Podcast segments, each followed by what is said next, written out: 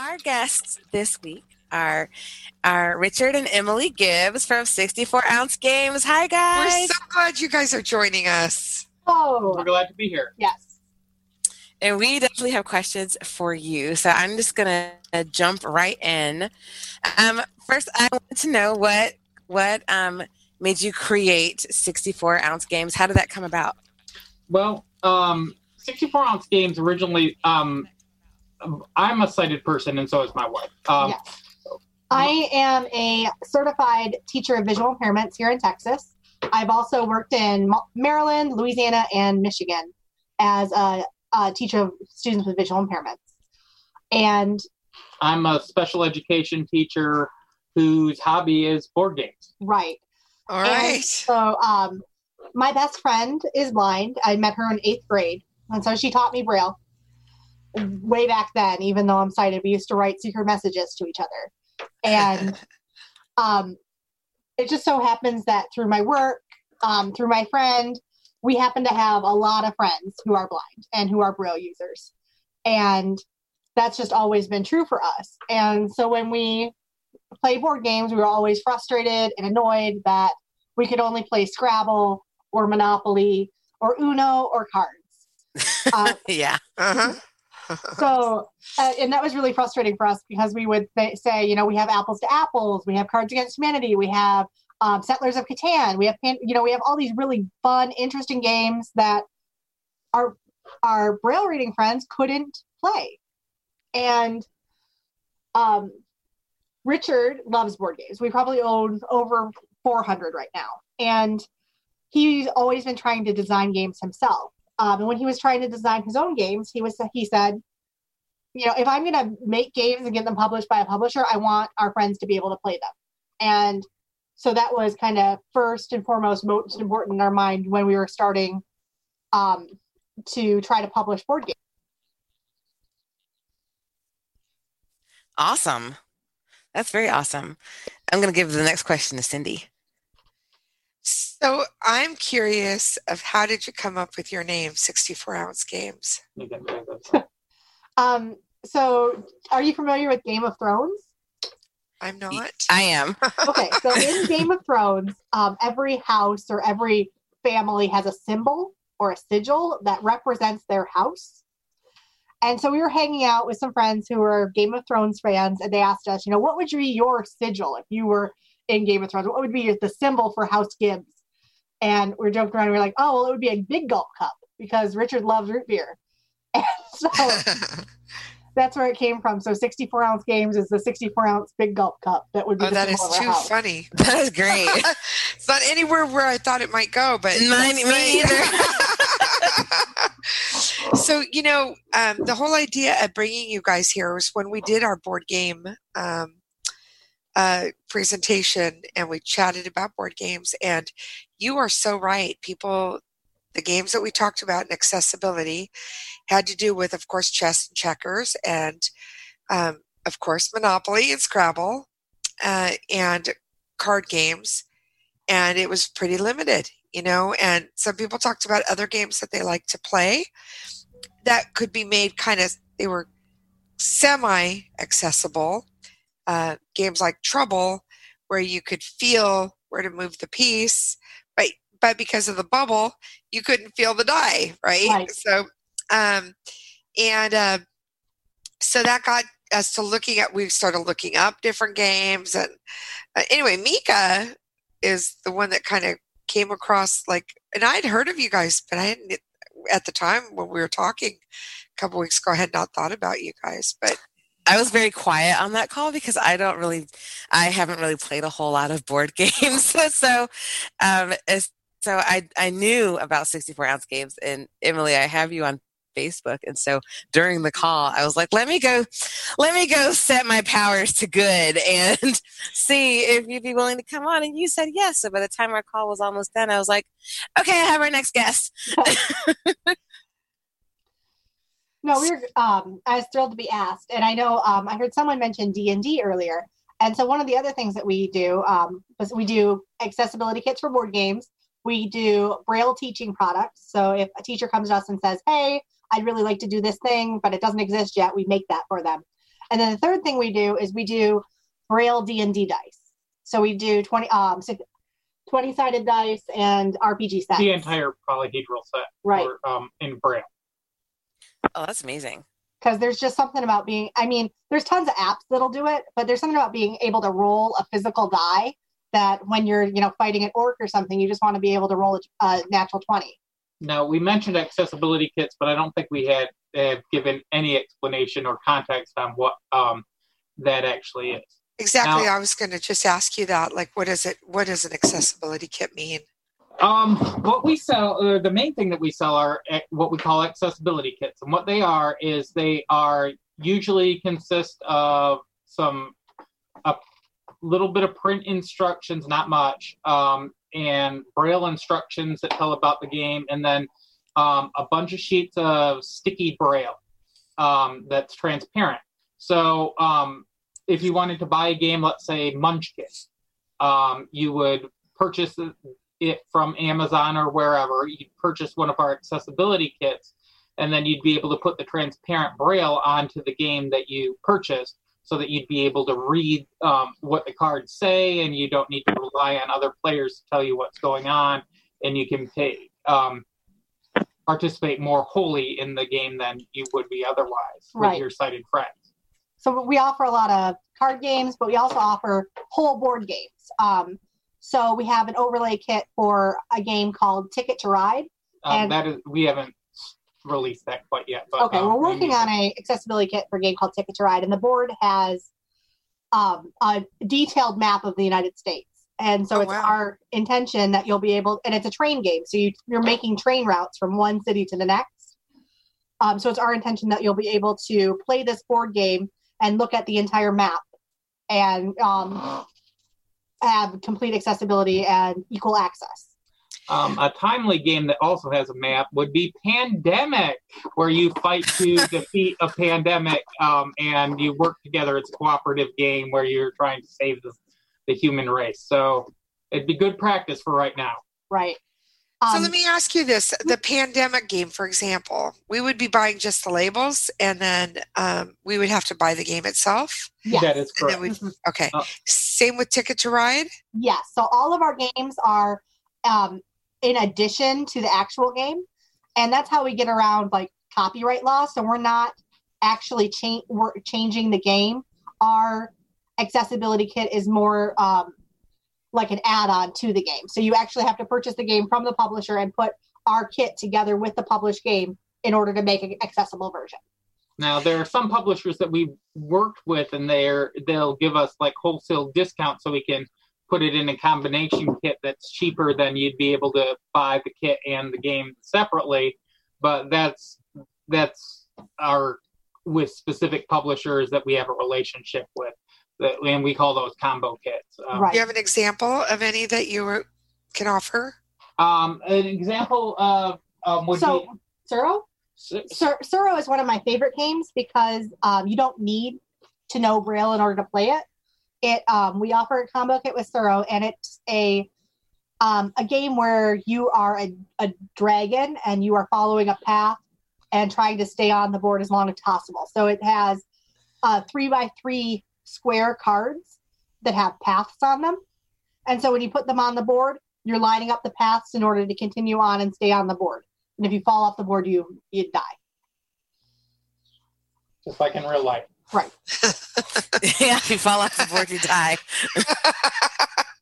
So the other thing I want to mention about our kits is we really value the idea that we want people to be able to put them together independently too. And so when we're designing them, we try to make sure that all of the labels are in the same order that the cards are in, and that each card is outlined on the Braille sticker sheet. So it's almost perforated. So you don't need scissors. You can just tear each label off.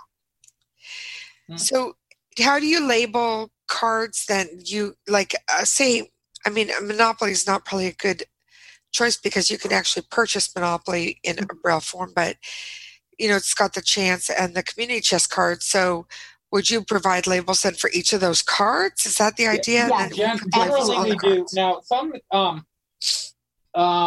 there are some specific examples of games that have too much text on their card. Like Munchkin is one of them, and So what we've done with games that have like too much text is we give like the name of the card, and then we have a QR code that is with it, so you can use your iPhone or whatever to scan it and get the full text of the card. But if you're just like having it in your hand, all right, which one is the armor? You can read that in Braille, and then you scan it to find out what the armor actually does. Right. Every single one of our kids is individualized to the game because we want to make sure that it's playable and that the experience is the same, because we really want that equal access and the equal experience of playing a board game. So because of that, each kit is individualized for that game. So I understand that, because based on what the game is, it would be dependent on how much work is involved in putting the kit together and all of that. What kind of price range are your kits? We usually aim to have the price range around the same as the game itself. So like a $30 game, we try to make our kits like $30, just but we adjust that depending on what is actually physically in the box and how much work it is. Exactly. But that's what my goal always is. Sometimes it's a little higher than that or a little lower than that. Right. So a kit would include the labels, Braille instructions, and it also includes card sleeves. So card sleeves are plastic kind of envelopes that you can slide the cards into. And we found that people really like them because, one, it protects the cards, and it makes them a little bit thicker, a little bit more sturdy, even though they already are that way with Braille on them. But it also makes it so you don't have to put the Braille directly on the cards. They're still clear. You can still see the card straight through it, so you can play with your sighted friends. But it gives it a little bit more thickness. You don't have to use the sleeves if you don't like them, especially if it's your game. But we found that in most cases, people do like to use them. And then if there's any sort of board, there's a board overlay. If there are any dice, we create custom 3D printed dice for the game, so their dice are accessible. Pretty much, if it needs to be made accessible in the board game box, we make a version that is in Braille. How do you get word out about your company? How do people learn about you? We don't. Yeah. So we call this a self-supporting hobby. I mean, we both have full-time jobs, and we do it because we love it. It's, you know, it's a passion project. We want everybody to be able to play games, and so we're getting to the point where we do so. You know, we do interviews sometimes. We do demonstrations at some small conventions across the country, mostly around Texas throughout the year, and then it's just word of mouth. People who have used our games, they recommend it to a friend, and they recommend it to a friend. So we have a lot of repeat customers, and we have a lot of people who contact us and say, hey, I just played this. What else do you have that you think that I would like? And then we describe, 2 or 3 other options, and they're like, oh, well, I'll try this one. And then they buy another game from us. We're getting to the point where we're getting a little bit more well-known, and so we're getting more sales. And, it's great, but it's also kind of concerning because it's like, wow, I also have a full-time job here. Exactly. So it's been fun, but so we don't want to be too much more successful unless we're a lot more successful. Right. Then we could quit our jobs and just do that. But right. Yeah. I mean, that middle ground is where we're headed, I think. Gotcha. I'm curious if you have any trivia games that you've done? We don't do as many trivia games just because, it's a lot of text, number one. The other thing is that's fairly better. A lot of times those are available in electronic formats already. Mm-hmm. So, and one other place where we run into trouble is games like Trivial Pursuit are updated constantly. And so there's always a new version coming out. And so when that happens, the version that we've brailled kind of conflicts with the brand new version. And then we have to continually and constantly update our files and update and buy the new one and update it. And so we try not to do games that have to be updated consistently and constantly. The two games that we do that are constantly thorns on our side are Apples to Apples and Cards Against Humanity, because they're constantly coming out with new versions, but everybody loves them.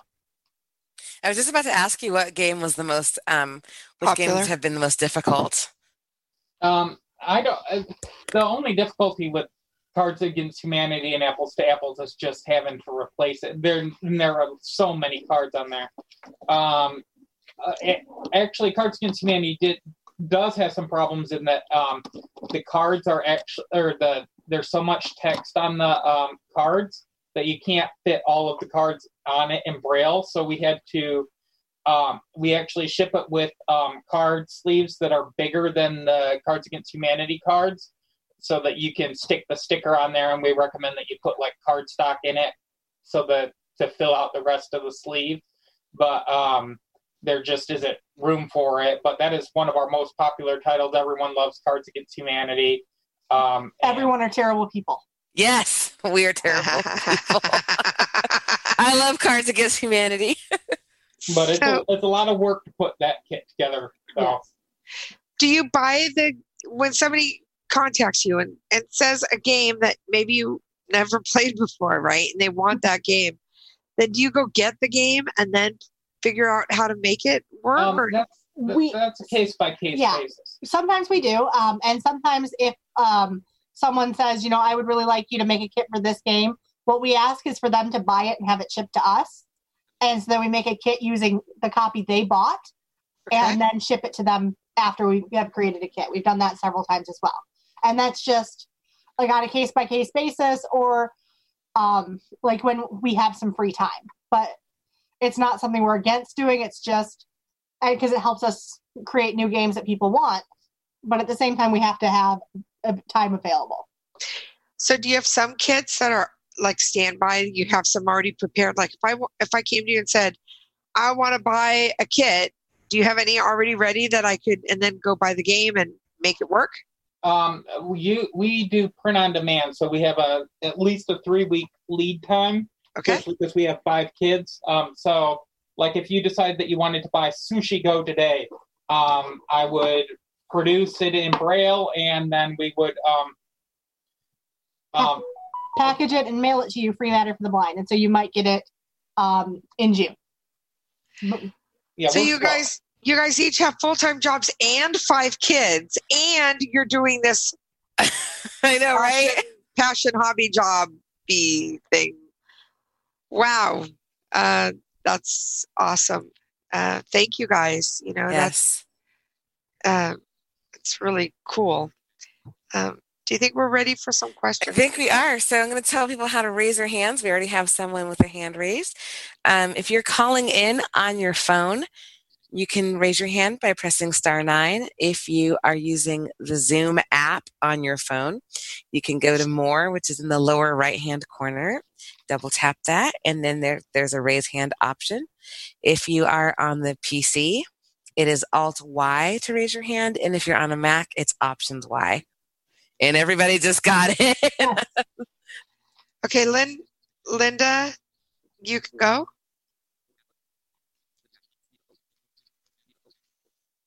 Linda? Don't forget to unmute yourself, please. Okay, I've tried Linda, so we'll... Oh, there she is. Can you hear me now? Oh, there. Yep. Yes. Okay.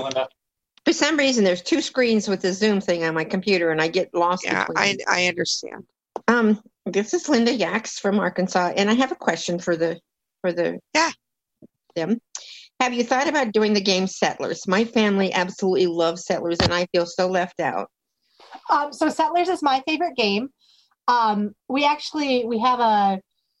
like the anniversary edition, and we call it our Fine China because we bought it together after we got married. It has a very special place in my heart because I'm a cancer survivor, and when I had cancer, Richard brought his copy, and we played it probably 700 times when I had to drop out of college. So Settlers is like our game together, and we've tried. I've heard of it. We've tried to make it accessible several times, and there's a lot going on with it because it has, the hexagonal tiles. It has the houses and the roads that you are setting up between the hexagonal tiles. The closest that we got is we found a travel version where the roads and the houses were put into, they were like on pegs, and so you had to put the pegs into a hole so it didn't move and travel. Mm-hmm. And that had kind of the most promising way, one that we saw. And so it's definitely something that we are looking into. We just recently, within the last 2 weeks, bought a brand new 3D printer that is much more powerful than our previous 3D printer. Cool. And so I think that's going to be our next kind of trial, is to figure out how to do that one, because we haven't had the capability before, but it's definitely something that is special to us and we would love to share. Right. Thank you. It's a game that's important enough that we want to make sure that we do it right. Mm-hmm. Yeah, if we're going to do it, we want it to be good. Thank you, Linda. You for what you've done. And Melanie. Yes, hi. I am wondering, I'm not a fluent Braille reader to the point where I'd feel confident enough to buy one of the kits in Braille. How many of the games do you have that are not Braille reading dependent, but yet still do adapt the game? And it was so funny when you mentioned Ticket to Ride, I literally was typing that into your search to see if you had it at that very moment. And because that's my family's favorite game, but I really struggled to play that game because there's just so much going on the board. And I'm wondering if that will require a knowledge of Braille. Right. We do not offer many games at all that don't require knowledge of Braille. The biggest one that we have is Tsuro. Which is the dragon path game that she mentioned earlier. But I would say that if your family loves Ticket to Ride, they probably would like Tsuro because it has a lot of the same kind of themes. It's just a little bit simpler because it doesn't have the trains or the cards. But it looks like it only takes 15 minutes to play. Right, it's very quick, very fun. And so you can play it 2 or 3 times in a row.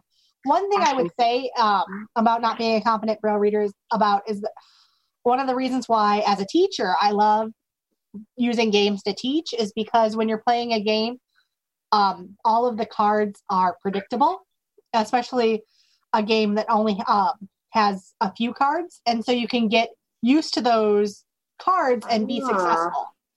We have a lot of games that only have, maybe 6 or 7 or 8 different cards. And so you can learn those different ones, and then you become successful at reading those because they're predictable, they're repetitive, you know what they mean, and you know what the words look like, and you become a faster Braille reader. It's like practice. Great idea. Like for instance, with Ticket to Ride that you just mentioned, when we release the kit, which I hope to do this summer, we're going... the main cards are just a red card, a black card, a gray card, just the colors. So you'd see those same colors on most of the cards. So you wouldn't have, even if you're not that great of Braille reader, it wouldn't be too much of a struggle, and you get that repetitive practice and really be able to boost your Braille skills by playing some of our games. Well, thank you very much. This is really good to know. I work as an information and referral specialist, and I had someone call me earlier this week about having a teenage student that was really reluctant to learn Braille, and I wish I'd have thought to tell them about you guys because that would probably have been perfect for them. Right. We actually we have a lot of games from HABA. HABA is a particular publisher that we have a partnership with, but they produce fun and engaging kids games, and so they're predictable, they're repetitive, but they're much more fun than like Candyland. And so as a parent, my brain doesn't melt when I'm trying to play them with my kids, which is what I love about them. But we do a lot of them because they're great for our Braille reading kids when they're first learning how to read Braille as well. Mm-hmm. Awesome, thank you. Teresa. Yes, this is Teresa in Portland. And my daughter had her 40th birthday last September, and she was hell-bent that we were going to play Cards Against Humanity, and there was a bunch of blind people as part of the group. So she found your enhanced kit with the blind-related cards. Links of Poor Society, yes. Yeah, to add to it. And so we were able to play at her party, and it was a lot of fun. Oh, I'm so glad that you had a good time. Yeah, it's... That's great. It's a lot of work to do our kits, especially that kit. But we love to hear that when it's successful. So what she's talking about is we have a kind of an add-on One great thing about Cards Against Humanity is it's open source, and so they let you make your own cards. We created a card kit that we call Blinks of Poor Society, which is all blindness-related cards. And so I think one of them is like, with your guide dog, just terrible, terrible things that I think are funny. It's pretty wild. It was hysterical. And we were at the pub down the street drinking, so yeah, it was really fun. I love it. All right. Thank you so much, Teresa. Jamaica, there's probably something on your screen that's asking you to unmute. Oh, there you are. No, you're not. She's not unmuted. Let's go to 303. Area code 303. Hi, this is Nancy. Can you hear me? Yes. We can. Hi. Hey, Richard and Emily. Thank you for all you do. I've bought several of your kits in the past. Love Castles of Burgundy. I have two questions for you. What are some of the most recent games you've done kits for? And have you looked at Isle of Cats? I don't do a lot of tile games, but I really want to play that, and I was curious if you thought it was possible. I have not played Isle of Cats. I've seen it at I've seen it online, but I have not gotten a chance to play it. Because I don't know the specific mechanics, I don't know how possible it is. But I'm not gonna rule it out. But one thing is that we, lately we've been trying to only do what we call evergreen games. That is games that I know are going to be in print for a long time, because when we first started the business, I was friends with a lot of board game people who were in the publishing business. And a lot of games only have a shelf life of about maybe a year. So the problem with taking the time to transcribe something like that is I do it, I sell like 3 copies maybe, and then it's out of print and never going to be printed again. So I try to be very, I try to choose games that I'm sure are going to be around forever, because it doesn't do me any good to translate a game that is going to disappear off the shelf. So I'd have to, before I do something like Isles of Cats, which is a fairly new game, I'd have to make sure that I think that it's going to be around for the next 5 years or so. And I think he had a first part of the question, which she wanted to know what we've been working on. And so we have put a lot of time into this kit for Ticket to Ride. And that's probably what we've been working on for the last 3 or 4 months, just because in order to do the board well, we are laser engraving like a negative and then turning that negative into a positive using our thermoform machine. And each of those laser engraves, it's a big board, so there's 4 pieces, and each one was over 24 hours. So we had to design it and then do a 24-hour laser engrave in order to get the board right. And that's what I mean by we don't like to do games unless we can do a really good job, because we want it to look good, we want it to feel good, we want it to be, at the best that we can do, and we take it seriously. And sometimes if we don't think we can do a good enough job, we'll just say, we're not ready to do this game yet. Yeah, for sure. That Ticket to Ride game sounds amazing. I want to buy it. Yeah, we play a lot of Ticket to Ride around here, and I'll be talking to you before the weekend is out, Richard and Emily. Thank you. All right. Jamaica, I see that you are unmuted. Yes, this is Jamaica, and I wanted to ask about a game called Outburst. Uh-huh. Is that one, do you think that one could be made into Braille? I don't remember the exact mechanics. I just asked, that's the one with the windows, I think.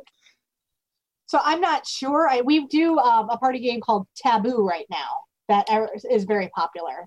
And that's one that we have a kit for currently. I don't remember how exactly Outburst works. It's been There is an electronic version of it, right? I don't think so, because I have a copy of it, but it's in print, and I'm totally blind. So okay, well, That's just not what, like, I think I played it a couple of times, like years and years and years ago. So we would have to look at it to see which one that is. But we don't offer a kit of it currently. Okay. Thank you. All right. Wendy, there should be something on your screen asking you to unmute. Okay. I think I am unmuted. You are unmuted. Hi, Wendy. Okay. Wonderful. Hi. First of all, she's one of our frequent callers, frequent flyers. Frequent flyers, right. I just wanted to say, first of all, thank you so much for what you're doing. Me too, yeah. When I had a young sighted child, I'm blind, and when my son was a baby, I can't tell you how many hours I spent. That was before even Twin Vision books, you know, and mm-hmm. And just putting overlays on things like that. And so I just really appreciate the fact that you guys are doing this. You may have answered this. I was having some technical problems and I had to change your phones. But do you do any larger party games? And can you talk about some of your card games that you do? We have a couple party games that we do. We've already mentioned Apples to Apples and Cards Against Humanity quite a few times. We have another one that I like called Snake Oil, and that one you play. You have two things that you have someone that you're trying to sell to, like a caveman or a Renaissance painter or something, and you combine two items, and you have to come up. It's like an improv game where you have to come up with how you would sell it to the caveman or something like that. So that's a party game. Another large group game that we have that doesn't require much of the way of Braille reading would be The Resistance. Oh, that's a great one. The Resistance is someone plays as a, there's, depending on how many players you can have up to 10 players. So there are a certain amount of people who are spies trying to defeat everybody, and they're secret, and no one knows who they They know who the other spies are, but you don't know who they are, and you're trying to figure out who's sabotaging. Yeah. That does sound like fun. What's that called? It's called The Resistance. Another game that I like, it's not traditional party game, but it's an expanded version of Sushi Go. It's called Sushi Go Party. And in this game, you are basically collecting cards that have different types of sushi on them, and the different types of sushi have different points. And so it's a card drafting game, which means you get four cards in your hand, you pick one, and you pass three on, and then somebody passes you three more, you pick one, pass two, until you've gone through all the cards. Oh, okay. So it's has a fun mechanic that is really easy to do, and all the sushi have really cute names and cute board. It's just a fun game. That sounds really fun. Yeah. It does, yeah. To learn more about the actual games, because I looked at your catalog before this aired, and I mean, it's really embarrassing because, you know, I grew up with Scrabble, Monopoly, checkers, and chess, and so I don't really know any of these games. I didn't look at all the details of everything on your catalog, but do you have anywhere that kind of explains it, or would we need to go elsewhere to learn about that? We have a very outdated podcast called You've Got to Get Your Hands on This Game, where we just basically did board game talks and talked about different games. That's kind of one of the things that kind of fell on the wayside when we had a bunch of kids, but we do have several episodes of it to hear more about game information. And one thing that I always suggest is that Richard and I are both very approachable. We're always available. And so if you have questions or you have, you know, I really like this game, what other games could I play? We're always available to talk or email and answer any questions that you have. Okay. And would you be able to possibly send Cindy or Mika the link for your podcast that we might be able to go? If we can figure out where it is. Right. Okay. While we're talking, I'll look to see if I can find it. You guys are delightful. Yes. I just want to say that I feel like you're just friends, you know, like thank you so much for doing this for us. You know, now like they're going to have to come back just to hang out with us, right? For sure. Yeah. Because we might want to hone in on some specific games, right? Yeah, for sure. All right. Thank you, Wendy, for your question. Our next question is from Jeff. You should be unmuted. So this has been great. Every Friday night at Microsoft, all of the devs, the developers get together and we talk and play board games with the program managers. And I was just wondering, how do you determine a game that you're going to take next? Because I could send you 20 or 30 games that are in our closet. Right. It's really interesting because I can't play most of them because I'm totally blind, and so it makes it really difficult. But I would love to be able to play some of them. So I'm just wondering what do you guys do to rank or evaluate which ones you take on next? I'm going to be honest with you. Since this is like a passion project, we do stuff that interests us. I hate to say that, but what gets priority is projects that we think are fun or interesting, or like we want to play with the laser cutter. So we do Ticket to Ride. But that being said, we do take priority at game when somebody approaches us and says, I really want to play this game and I can't. Is there anything that you can do about it? Have you heard about this game? Right. And so we really try to help people. We really try to make it happen because that's what this is about. We want board games in your hands. I mean, that's really the only reason why we're doing this. So it just like if it's an old copy, we might not want to do that because one of the advantages of us buying, getting a game that's fresh out of the freshly produced is the cards will be in the same order that they're shipped in. Right. So you don't have to go through every card in order to use the kit. One thing I would suggest is to just look at our catalog and see if we already have any kits that you're playing right now, because we do have a fairly substantial back catalog already. We're always trying to add new things to it, but we do have, I think, 100, 150 games on our website, something like that. Quite a lot. I did find the link to that podcast. There's not a chat here, so I can't post it, but I will email it to Could you email it to community@acb.org? Sure. I'll get that going right now. community@acb.org. That'd be great. I can do it. Well, I was going to say, I don't know. I guess it's really too long of URL. If you send it to me, I'll include it in one of our, we have a schedule that goes out every day for our events for that day. And I'll include it at the end of that. All right, I'm going to email it from our my work email, which is braille@64ouncegames.com. Beautiful. Thank you so much. Thank you. All right. Thanks for your question, Jeff. Next, we have Deanna. Hi. My family has always loved a game called Encore. Are you familiar with that one? That's a singing game, isn't it? Yes. I'm familiar with it. I haven't. We haven't done it. My family loves it, but I haven't played it in years. And my wife is not a musical person at all. No. Well, my husband isn't either, and so when we play and he plays, he just has to repeat 5 words from the song. He doesn't have to sing them because nobody can take it.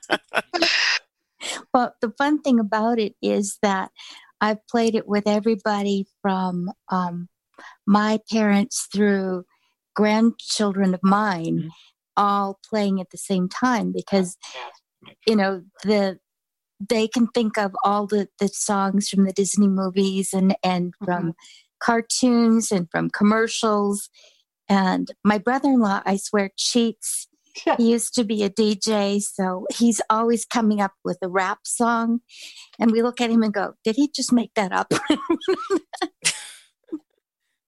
All right. Can you repeat that email for me one more time? I'm sorry. community@acb.org. I got it. Thank you. Sure. Thank you, Deanna, for your questions. Anyone else have any questions? Any more questions for 64 Ounce Games?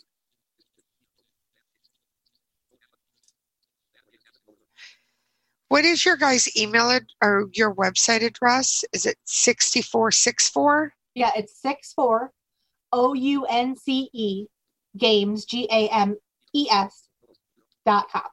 64OunceGames.com. Right. Okay. OZ, I think, has a redirect to it, but OUNCE is the one that we use more. That was smart to get the OZ as a redirect to the website. Yeah, I don't. But the problem with that is our emails aren't that. So right. Yeah. All right. Anyone have any more questions? Well, I have another question. So I've never played either Apples to Apples or Cards Against Humanity. I'll admit, although I think I would enjoy them, and so I'm wondering we would buy those ourselves, right? And then you would send us the kits, right? Apples to Apples and Cards Against Humanity work differently. Okay. Apples to Apples is produced by Hasbro, and they're a huge company, and they don't but they don't do announcements when they change versions or anything like that. So we've had enough version changes with Apples to Apples that I literally will just buy them off of Amazon and ship them with the kits, because there's been too many times where someone has bought a different version and tried to put it together with my kit and it didn't work. So it's easier for me to just purchase them and sell them together with Apples to Apples, because I want to make sure that they match, and if I do it myself, I'll know that I have the right version and that they're getting the right version, instead of me having to try to figure out where it went wrong. And what about Cards Against Humanity? Is that something that you'd buy? With that one, you would buy the game separately and our kit separately. Gotcha. All right, Melanie. Just wondering if you can tell me real quick about this. What does the accessibility features on the game Tsuro? What makes it accessible? It has done to it? A piece in print. It will generally have a bunch of lines going a bunch of different ways, and okay. The accessibility kit is just a transparent sticker that has lines going the same way, but they're embossed, so you can see. Oh, okay. So, I mean, cool. That's mainly what it is. It's just embossed lines. Right, and don't we include stickers for each of the pieces as well? Yeah, that's for the pieces. Right. So each of the pieces are different colors. So we also include labels for the pieces, so you know which piece is yours. Awesome. Thank you all so much. This has really been informative and enjoyable. It is, and I'm on your guys' website. I have a feeling I'm going to be buying some kits. Anyway, so I'm curious about Pandemic. Is that is a board game then? Yes. So I could buy that game and then pay $35, and you'd send me the accessibility stuff. Right. And so for that, there is a sticker for the whole board. So it comes in four pieces. So you would line up each of the four pieces for the board, so it still folds. And then you have two or three different set of cards. And so you'd have stickers for all of the cards. That particular kit comes with a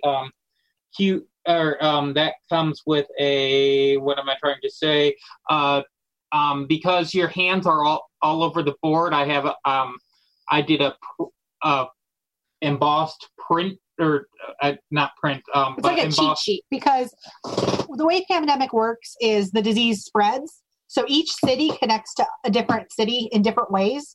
So like Washington, D.C. might connect to New York and Chicago and Boston, and Miami.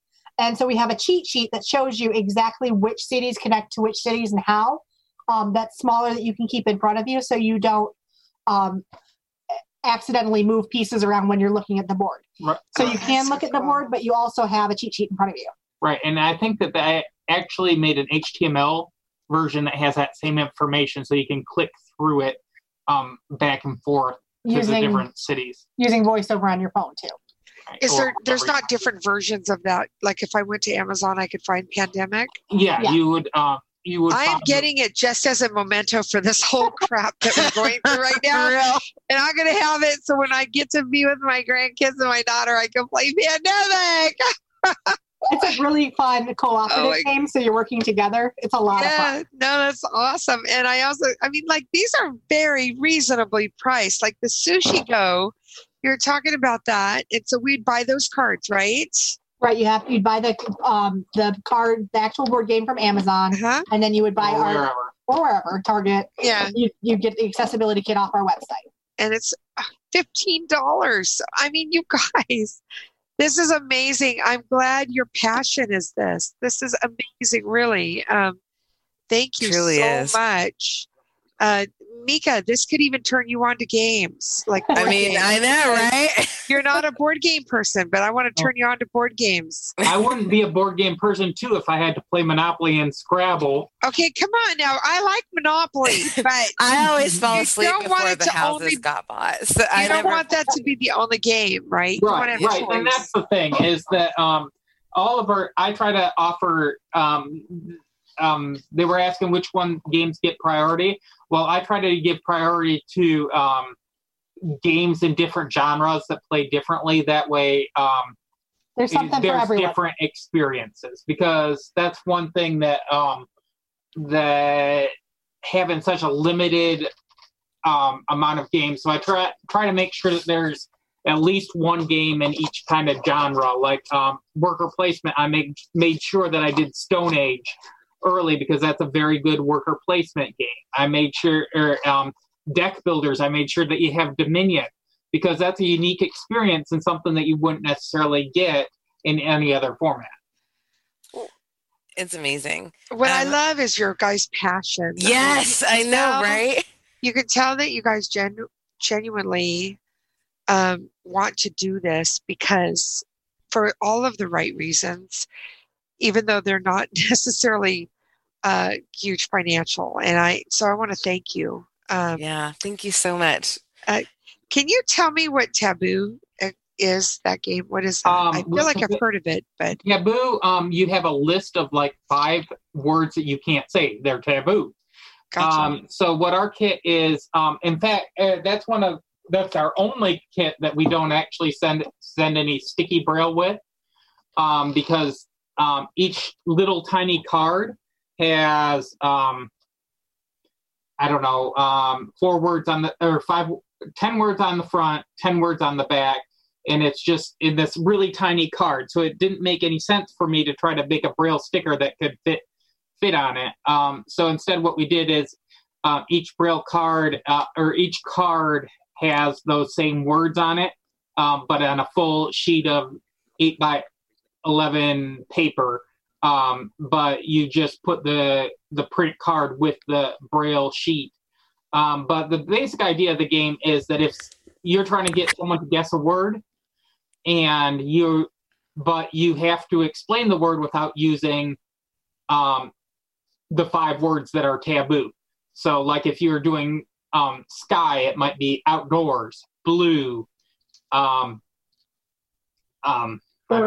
Birds. I don't know. So there's 5 words you can't say that describe that thing. And they're usually describe it without them. Right. And they're usually the words that would be your go-to to describe the word, the thing. So you have to figure out a roundabout way to say what you're saying.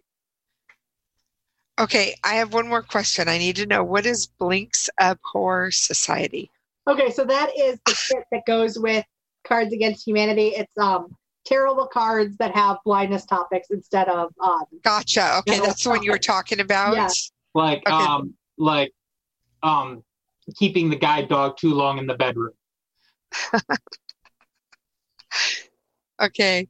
So we're almost done with time. Yeah. I can't believe it's almost time. Did somebody have a question that didn't get answered? Was there? Oh my gosh. We still have 2 hands up, but they're from people who've asked questions. There's 3 now. So why don't you go to the person that has not asked a question. Okay. Everyone has. Okay. Well then I would like to ask you guys a couple of questions not related to this. I'm curious. I know you are a teacher, a TVI. Emily, what do you do for a job? I teach special education. Like, you did say that. So do you teach at like the high school, junior high? Yes, I teach at the high school level. A lot of severely autistic kids or that sort of. Gotcha. Yeah, so like. And you said you have 5 kids. So do your kids like to play board games? They probably would if we had the time to do it. Well, you have 400 games. I'm curious. I don't play any of them. Well, our 3 youngest kids do. We have a 4-year-old, a 5-year-old, and a 9-year-old, and they love to play games. Our older boys are 11 and 14, and they're too cool for us now. The 14-year-old will play when my mom is in town. Right. They play. We'll play with Grandma. Yeah, and they play games of Settlers of Catan to see if he can beat Grandma. But they don't typically play with me. Not that I ask them to very often, but yeah. Well, this has just been amazing. Mika, do you have anything final to close? But we've got like 5 minutes left, and I just want to thank you, Richard and Emily. Thank you both for coming. Emily, thank you so much for just really just quickly answering my message and being like, yes, we will do this. And I like Cindy said, I'm not really a board game player, but this has piqued my interest. So you will be getting an order from me. So I am definitely going to order Pandemic. I've got to because, yeah. And I do have a Scrabble game and a Monopoly game in my closet. I made a big move a year ago and from Seattle to Minneapolis, and I did not bring a lot of things. I left a lot of things, sold a lot of things, sized down. But I kept all of my Braille stuff. You know what I mean? My Braille games and stuff. And but this is just totally exciting to know that we could get games that are like really current and. So, do we have time for a question from someone who's not gotten to answer? If it's super quick. Okay. Yeah. Karen, there should be something on your screen asking you to unmute. Hi, it's Karen. Just a really quick question, just because we were eating pizza and not paying attention too much. No, I'm kidding. Can you repeat the website for us? Sure. It's 64ouncegames.com. That's 64. OUNCE Games GAMES.com. Thank you guys. Oh, this has been so amazing. Cindy, since we have a few minutes, can we just chat about the game labs tomorrow? Yeah. So tomorrow we've got 3 game labs, and so 2 of them I'm knowledgeable about, and the other I'm not. I got you. Don't worry. So that's it. So at 2 p.m. Eastern, 2 and 4 p.m. we're going to be covering some of the Dice World games. So at 2 o'clock, if you want to learn more in depth how to play threes and Yahtzee, you will get to learn from Andrea and Neva. At 4 o'clock, you can learn more about Farkle and 1424 from Karen and Tony. And then at 6 p.m. Eastern from Mika and Tyson. We will be talking about role play and idle, like incremental games. So we'll be demonstrating Land of Livia and Crafting Kingdom, as well as Galactic Colonies, which is the new game that from the same developers who created Crafting Kingdoms. So, and this is the second to the last week. Next week, the 30th, will be our last week of doing Game Labs, and we are on Game Labs 10, 11, and 12. So when we are all done with the month of May, we will have held 15 Game Labs, and it really is because of this community and people coming forward and being willing to help us out with them. And these calls, these particular calls. Definitely our calls. So, this has been so much fun. And most people already know by now, but Emily and Richard, Mika and I are best friends, and we lived near each other for a long time, worked near each other for the last 3 years prior to me moving. She used to bring me lunch at work. I did every day. Lunch, so she got spoiled. People thought she was going to starve to death after I moved away. Yeah, but no one else brought me lunch, so they were going to just let her starve. So she fended for herself. I'm sure there's a game like that, you know. But I moved 1,400 miles away to Minneapolis, and so it's been really great that we get to do this together on Friday nights. So, but thank you so much, and thank you everybody. We had a really good turnout tonight. Cindy? Yes. I have one other announcement to make. Oh, can I announce it? Sure. Is it what I was? It was what I'm thinking. I don't know. Is it? Oh no. Have you been broadcasting there? I have been. Oh my gosh, I'm so excited. Sorry. Whoa. Okay. So, Jeff Bishop is amazing, and I am saying it publicly, but he came up with this great idea. Yes, Jeff came up with a great idea. Oh, poor Jeff. Once in a while I do, yes. Oh my gosh. But it really is in response to this amazing community that has taken place over the last 10 weeks where we've been getting together and have such great content because of these community calls. And ACB Radio has now designated a stream called the Community Channel. And so it is going to be live tomorrow. And Jeff is going to work on putting a skill together, right, Jeff? Yeah, we're working on a skill, and that should be up in the next week or so. And so you guys will be able to listen in on acbradio.org/community and listen to our community events. And so thank you, ACB Radio, for your support. Yes.